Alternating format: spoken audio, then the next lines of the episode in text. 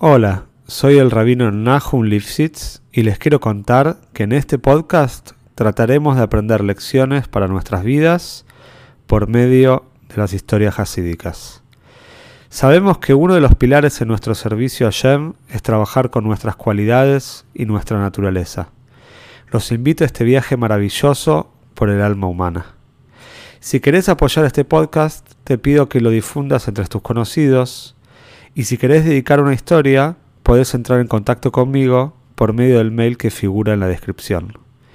Te deseo que disfrutes la historia y puedas encontrar una gran enseñanza.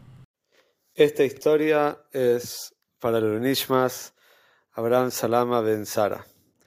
Se cuenta que en la época del Tzemach Tzedek había un hombre que estaba buscando Shidach para la hija.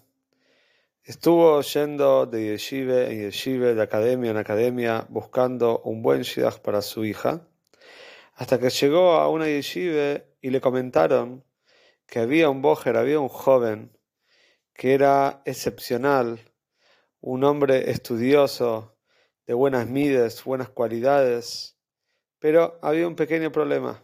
Nadie lograba convencer a este joven de poder casarse. Nadie quería, el, este, este hombre, este joven no quería casarse. No había manera. Habían llegado diferentes personas para tratar de convencerlo, pero no había caso. El Rosh incluso había hablado con él, los amigos, todos estaban tratando de alguna manera de hacerle entender, pero por ahora no habían tenido éxito. Cuando llegó este hombre a, a esta yeshive, decidió probar el suerte. Dijo, a lo mejor a mí me va a escuchar. Él también era un hombre pudiente, podía darle un futuro económico holgado y cómodo a la pareja. Y así fue que después de tanto hablar y hablar y hablar y razonar junto con este joven, le explicó que su hija también es una chica excepcional, muy buena, que le va a gustar, que va a poder conocerla, por supuesto, antes de casarse y hablar con ella, y que es un buen partido para él.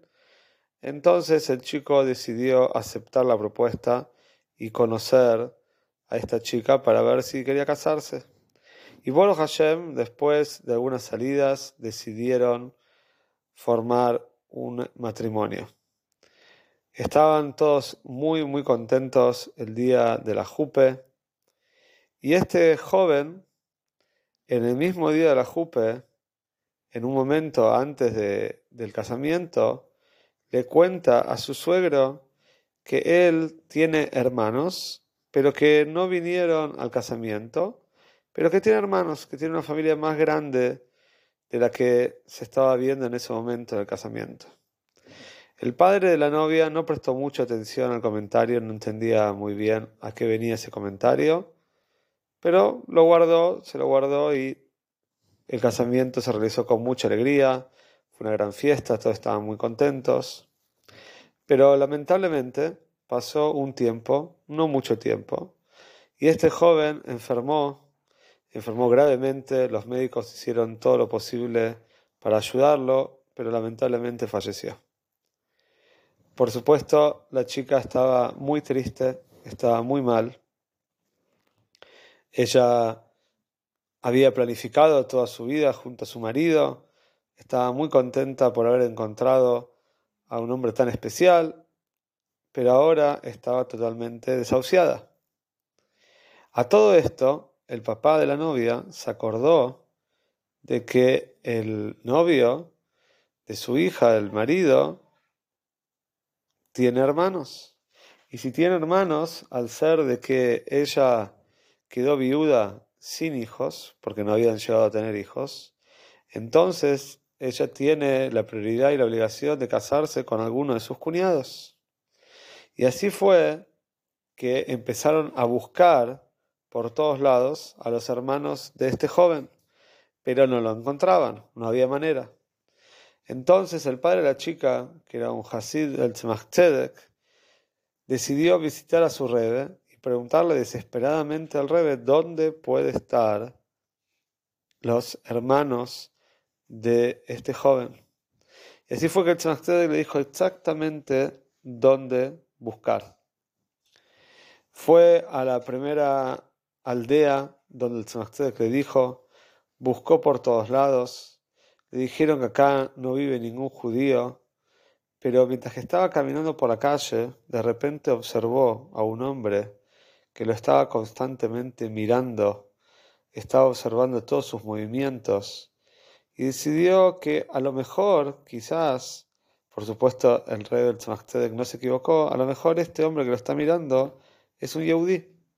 Se acercó a él, empezó a hablar y el hombre decía que no era un Yehudi, que no tenía nada que ver, que lo estaba mirando porque le llamaba la atención, pero de repente cuando el padre de la novia menciona al Tzemach a este hombre le cambió absolutamente la cara y le dijo, mira, es verdad que soy Yehudi, pero yo no soy el hermano más grande de la familia.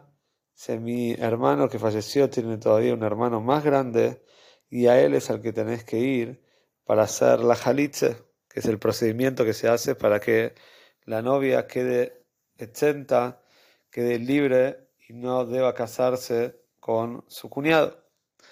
Entonces el, eh, el hombre le indicó a este, al padre de la chica dónde puede buscar a su hermano mayor.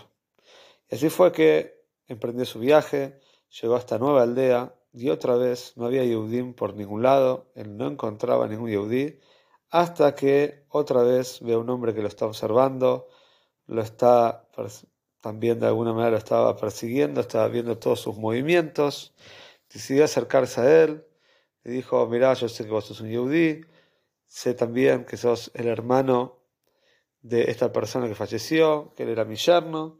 Y el hombre negaba todo hasta que el padre de la novia dijo, mirá que yo vengo en nombre del Tzemach. Cuando el hombre escuchó el nombre del Tzemach Tzedek, dijo, entonces es así, es verdad, yo soy Yehudi, soy el hermano de tu yerno. Decime cómo te puedo ayudar.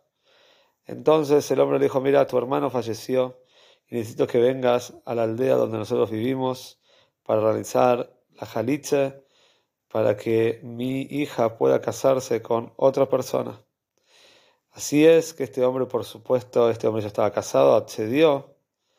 Este hombre accedió viajar al pueblo donde estaba la chica, hicieron el procedimiento de jalitze, y la chica, Imir Shem, después pudo casarse con otra persona. Pero el padre de la chica también no se olvidó de ir a agradecer al Tzemach Tzedek. Entró a Yehidus y después de agradecerle, el Tzemach Tzedek le dijo así, mira, vos querías mucho, pero mucho que tu hija se case con un Talmud Jojem. Esto es lo que vos anhelabas toda tu vida. Y te esforzaste tanto que Hashem te permitió ver en tu vida a tres tzadikim nistorim. Porque este yerno tuyo que falleció junto con sus dos hermanos, eran tres grandes tzadikim nistorim.